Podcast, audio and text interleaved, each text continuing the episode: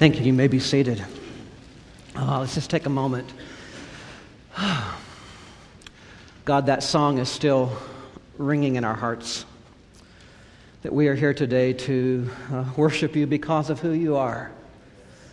And uh, all we can say is, wow. Uh, who are you? oh, you're the one that loved us before we were even born. And, and before we were held in the arms of our mother or our father or our grandmother, you had already held us in the loving arms of heaven. Uh, who are you? You're, you're that one who has been with us in those moments when life didn't make sense. You're that one who has been with us in those moments when we were so full of indescribable joy we just couldn't contain it. You're that one who came out through us when all that was coming out of us were, were tears, tears that you gathered in your own heart, those tears that you turned into prayers. Who are you? You are our God, our Creator, the lover of our souls. And uh, we want to know you more so we can worship you more, so we can be more like you. And, and in a world with, with bombs and destruction and and home invaders, that you would be a God who would create a new and powerful force of love that would begin to change this world for you, for good, for love. We worship you because of who you are, our God, our Creator. Oh, speak to us now. And um, at this moment, take uh, the reflections of my heart and make them the reflections of our heart and make them the reflection of your heart, that we all might worship you and become more like you. Amen. Do you ever have those moments in your life where you just have to say, What in the heck was that? You know, maybe you've had a date like that, and you, you get home and it was like, What happened? or uh, those moments where you go into work expecting it to be a normal day and your supervisor calls you into the office and says, um, We no longer have a position for you. And you say, Okay, what was that? what, what, what's up with that? God, what are you doing here? God, this doesn't make sense. I found myself thinking about this. Um, because 11 years ago, next Sunday is the first time I shared a message with you. And uh, you called me to be pastor. And I think during my initial visits, you like hid all the cockroaches. but I actually moved here in July. And my mother was here helping me in my apartment. And I remember the first time I saw what you, what you euphemistically call a palmetto bug, like walk into my living room. So I threw this big Nelly fit, and then my mother comes in and she throws a Nelly fit. These are like the biggest, hairiest cockroaches I've ever seen in my life. And I'm like going, what was that? you, know, what do you do? Do you like ride them or, you know, what's up with these things? Just saddle those suckers and go for a ride. Um, those moments where we say, what was that? How did I end up here? And 11 years later, I'm still here. And it's like,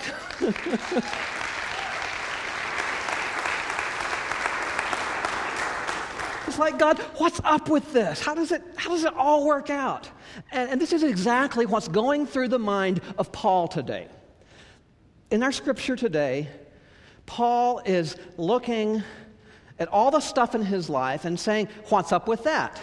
Now, there's a what's up with that sort of event that precipitated all this. The church in Galatia is having some problems. They're having some confusion, and Paul is trying to help them make sense of their life. And so he's talking about his life. And he's having one of those, what's up with that sort of moments? Because if you look at your scripture, you'll see that Paul is recounting the places he's been in his life Samaria, Jerusalem, Damascus, all over the place. It's like all over the place.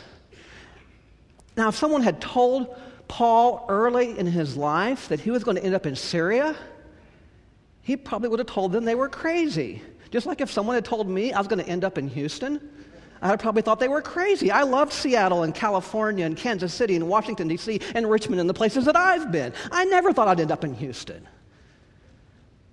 But those things happen to us. And it happened to Paul. And so Paul's looking at all of that, and then suddenly it occurs to him that in all these unpredictable moves and unpredictable moments, God has been at work. Amen. So, what's up with that? God's at work, even when it may not appear like it. I mean, Paul was raised in a very strong religious tradition. He was incredibly devout. And in his day, the idea of, of Christ was a totally alien concept. So his initial reaction when he began to hear about Christ followers was, you got to get rid of them. They're a threat. Paul's like, what's up with that? Well, well, these people are dangerous. So Paul actually was behind the killing of some of the early Christians because he couldn't imagine that God was in work, at work with something different, something different to his culture at that time. It wasn't until he had another one of those what was that sort of moments on the road to Damascus that he realized that God was at work in people who he never presumed God could be at work in. I think that's a message for our culture today, isn't it? That there are people who cannot believe that God could embody gay and lesbian and bisexual and transgender people. So they have to fight us, just like Paul fought those early Christians. And yet I know that I see God in you. And eventually, just as Paul was given a greater revelation, so as we bear witness to Christ, our community and our world will receive a greater revelation that God is at work in unexpected places and in unexpected ways. Oh, how I wish I could have met the Apostle Paul. How I wish I could have heard him tell this story. And maybe in a way I have. The one person I met in my life who reminds me most of the Apostle Paul is one of my mentors, Reverend Larry Uhrig. He was pastor of MCC in Washington, D.C., and I'm probably in ministry today because of Larry Uhrig. And he was like Paul in so many ways. He was kind of stubborn at times and a, a little strong willed at times. It could even be a little bit whiny and pouty at times. Um, but oh, he had a call, and oh, he had a mission. Um, I wish I had a picture of him to show you because he looked a little bit like the lion from The Wizard of Oz. Big jowls, you know, that would kind of shake when he talked sometime. Um, but, oh, he was courageous. Unlike the lion the Wizard of Oz, uh, Larry was courageous. And uh, he was honest. And he taught me so much about God, about ministry, and about life. Pastors sometimes have these moments where we've been working with the scripture all week and the message for Sunday is still not coming together. And Larry, despite all his gifting, also had those moments. And there was one week in particular when Larry was looking at the scripture and nothing was coming. And it was getting closer and closer to, to Sunday. So Larry began to panic. And he needed a resource beyond himself. So he went back to the resource that had gotten him through many difficult moments the potato chip. he went down to the corner market to get a potato chip bag to help get him through. And uh, right next to the potato chips was something he'd not seen in a long time. It was one of these children puzzle books. And, and, something just compelled him to pick up this children's puzzle book. He didn't know why. He just knew he was stressed out and needed to get back to, his, to the comfort of his childhood. Potato chips and puzzles. so he took that back to his office and he opened up the puzzle book. And the first puzzle he came to was one of those connect the dot puzzles. So he started to work that puzzle. He saw that one was down here, and so he drew a line from one to two that was up here for some reason. And then three, it was all the way over here and up. So he did the three. And then four? What's four doing over here? So he ran all the way over to four. And then it was time for five. And he was just sure that five should be here. But five was there. And he was very tempted to draw that line immediately to five. Then he thought, and six is over here, but, but six should really be over here. And he found himself trying to redraw the puzzle. And then it hit him. All these dots that don't seem to make sense when you just look at them on the page, actually, when you draw them together, create this amazing picture. And then it hit him. That's what God's like. That's what our journey looks like. This may not seem to make sense right now, but in the big picture, it will. Just keep connecting the dots one by one and don't give in to the temptation to draw the picture your own way. Let God draw the picture with you together. Cooperate with God, cooperate with the Spirit, and then see what God designs and what God creates. And that's exactly what Paul did. We have a God who is connecting the dots of our life, and that's the work of the Spirit. And if this morning you're looking at a dot, maybe a diagnosis, maybe a difficult relationship, maybe an addiction, maybe a compulsion, maybe a fear, then go ahead and embrace that dot for a while and see where it may take you. And see how even those scary dots become a part of the picture that God's working out. It's called the spirit life. And it comes through so clear in today's scripture. So, what is this spirit life like? First of all, this spirit life is a life of transformation.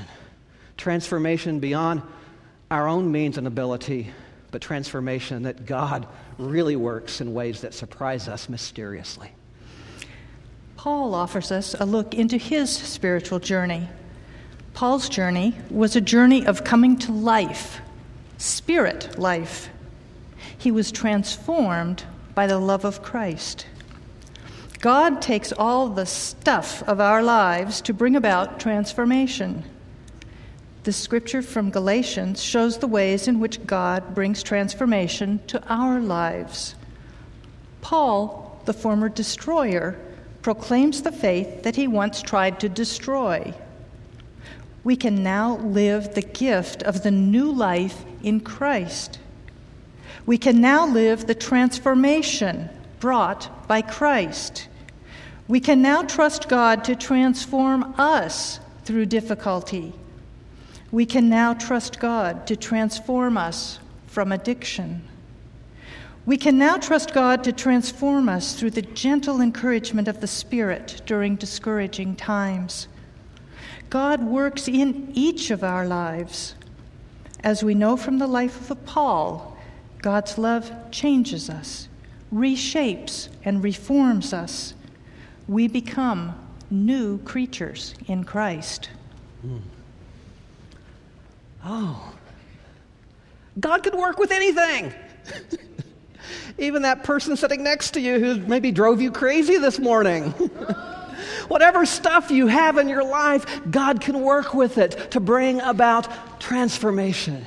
God uses everything, even the stuff that we create, even the messes we make. God takes it and immediately begins this transformative process. That's the kind of God God is. God of a spirit life is a God of a transforming life, taking everything in our life and leading it to transformation. And what this also means then, because God can take all this stuff and do something amazing with it, it means that God is not a plan B sort of God. What this means is that the spirit life is a plan A life. How many times have I heard someone say, You know, I really had a great opportunity here, and then I, I started sloughing off on the job, or I was too overwhelmed and I didn't do the job the way I meant to, so I guess I'm going to have to settle for plan B? Or, or, God brought this wonderful person into my life and everything was going great, but then, you know, I slipped into my old patterns and I messed it up, so now I'm going to have to settle for plan B. How many times have you heard someone talk about plan B? God is not a plan B God. This is what I believe happens. I believe that when we mess up, because we're human or for whatever reason, that God immediately begins to think of a new plan. That God might say something along the lines of, All right, I had something really great for you here, but I have something great for you now. Yeah, I, I, I love you unconditionally. So I'm going to work with whatever you create to make it beautiful. I'm going to take your mistakes and your messes and rework them into a new plan A. Simply follow and listen and then see what I'm going to do. Why? Because I love you this much. I love you so much. I want you to have a plan A life. Because I'm a plan A God. I'm not about plan B. So God immediately begins to rework our stuff. Now, Maya Angelou has this wonderful writing that talks about how God takes all the stuff of life and turns it into a powerful plan for all creation. This is great stuff. I believe that the Spirit is one and is everywhere present, that it never leaves me, that in my ignorance I may withdraw from it, but I can realize its present, presence the instant I return to my senses. It is this belief in a power larger than myself and other than myself which allows me to venture into the unknown and even the unknowable. I cannot separate what I conceive as spirit from my concept of God. Thus, I believe that God is spirit. While I know myself as a creation of God, I am also obligated to realize and remember that everyone else and everything else are also God's creation. This is particularly difficult for me when my mind falls upon the cruel person, the batterer, and the bigot. I would like to think that the mean spirited were created by another force and under the direction of something other than my God. But since I believe that God created all things, I am not only constrained to know the oppressor is a child of God, but also obligated to try to treat him or her as a child of God. My faith is tested many times every day, and more times than I'd like to confess, I'm, unable to keep the banner of faith aloft. If a promise is not kept, or if a secret is betrayed, or if I experience long lasting pain, I begin to doubt God and God's love. I fall so miserably into the chasm of disbelief that I cry out in despair. Then the Spirit lifts me up again, and once more I am secured in faith. I don't know how that happens, save when I cry out earnestly, I am answered immediately and, and, am returned to faithfulness. I am once again filled with the Spirit and firmly planted on solid ground. I think the Holy Spirit is really using Maya here because I think we do have this tendency to look at some people and say, because that person is a bigot, or because they're cruel, or because they're an oppressor, then that's a plan B person. she is saying here that we are called to treat everyone like a plan A person, a child of God. And it's through our witness that those people who are on plan B at that moment can move towards that plan A approach to life. I love how she also challenges us to take those plan B moments that we might have, those moments of discouragement in a day, and draw on the strength of God to get us back on the plan A, the power plan, the peace plan, the guidance plan, the life plan. This week, I had a wonderful, powerful experience. I had a chance to visit with a friend who I had not seen for 20 years. It was a girl I actually dated when I was at Mid America Nazarene University. And uh, sometimes, when you've not been with a person for 20 years, they can look at your life and see things that you wouldn't see because they can see the full perspective. And as I was giving her a tour of our church and the people that work here, at one point she said, You know something, Dwayne? I now see that all the stuff that you did in college and all the stuff that we did together as friends was preparing you for this moment and for what you're doing now. I didn't take any religion classes. I didn't take the kind of things that you'd expect would prepare you for ministry.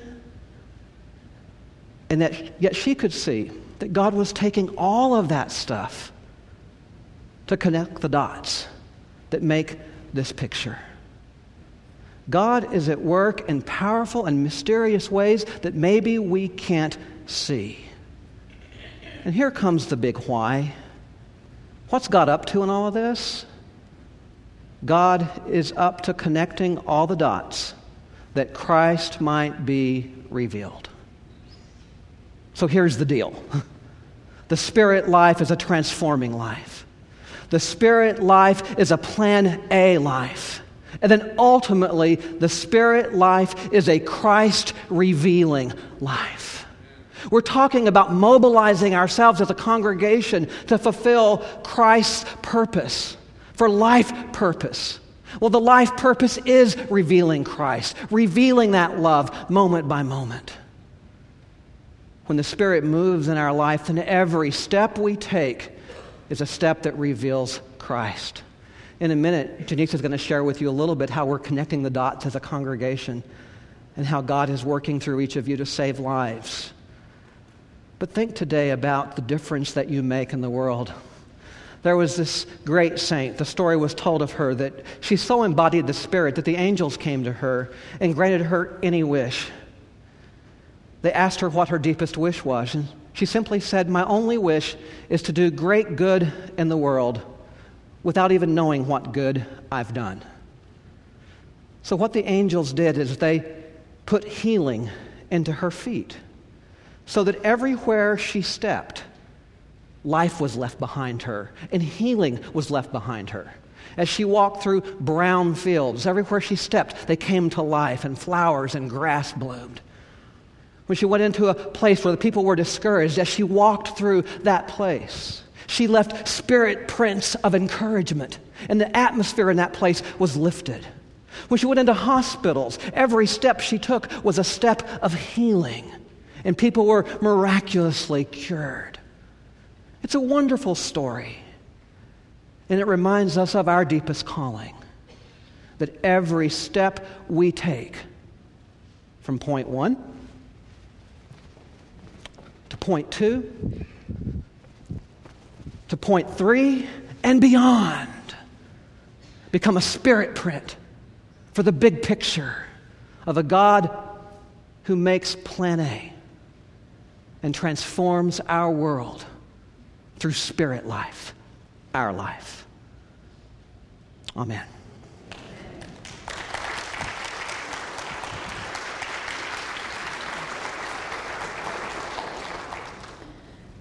On Monday, on Monday night, the uh, finance ministry team met. Um, we're trying to um, kickstart the budget cycle so we can present a budget to you in the uh, fall SACM.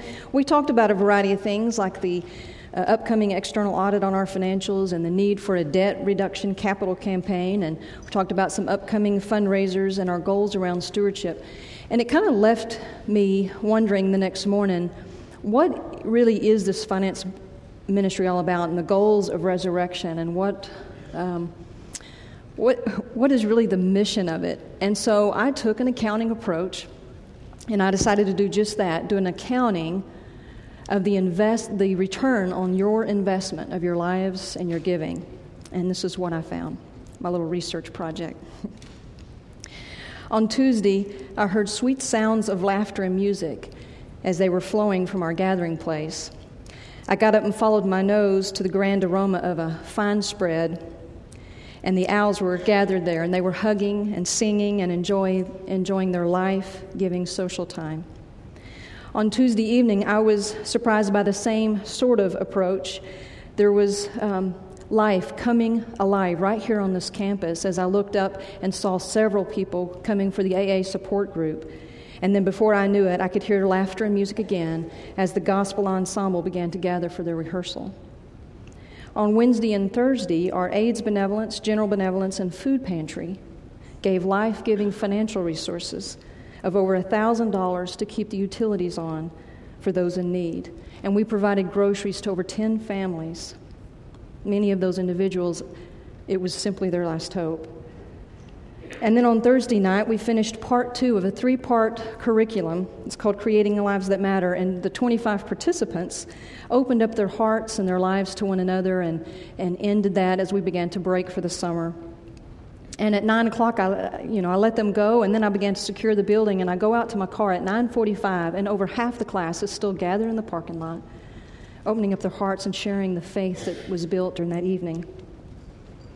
And then on Friday, I couldn't really believe my eyes, but I got a phone call early in the morning and was told to go turn on the AC in the, the activities building. I walk over there, and there was a handful of beautiful lesbians who were, who were very busy hammering, sawing, and painting and designing the float for this year's Pride Parade. And I cannot tell you that that float how much life giving testimony it will offer to this community. It will tell people that there's a place where God's love still prevails over fear based religion.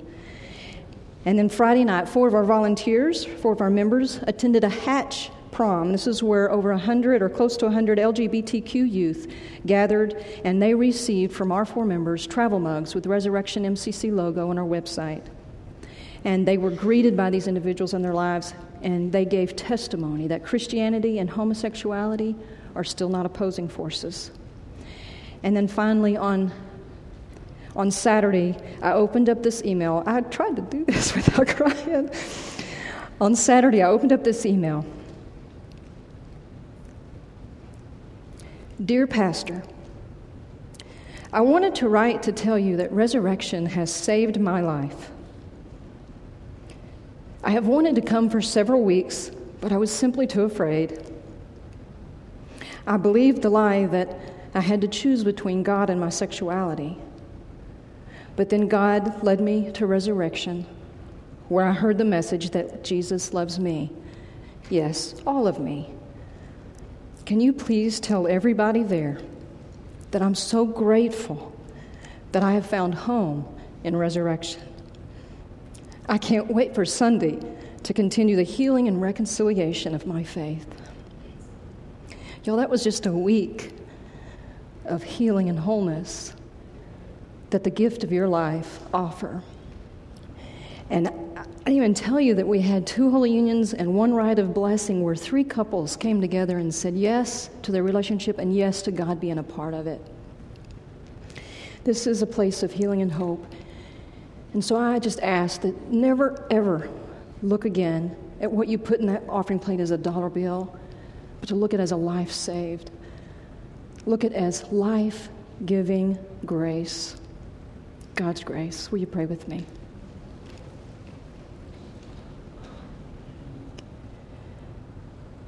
God, we thank you for the awesome privilege for which you give us to be Christ revealed on earth. I know you've called each one of us to feed this community who is so hurting and lost. Help us to help them. Help us to accept this responsibility to give of ourselves.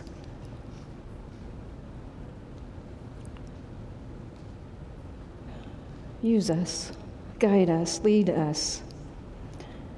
And as we offer you these gifts, multiply them to be the life giving salvation for only which you can give. In Jesus' name we do pray. Amen.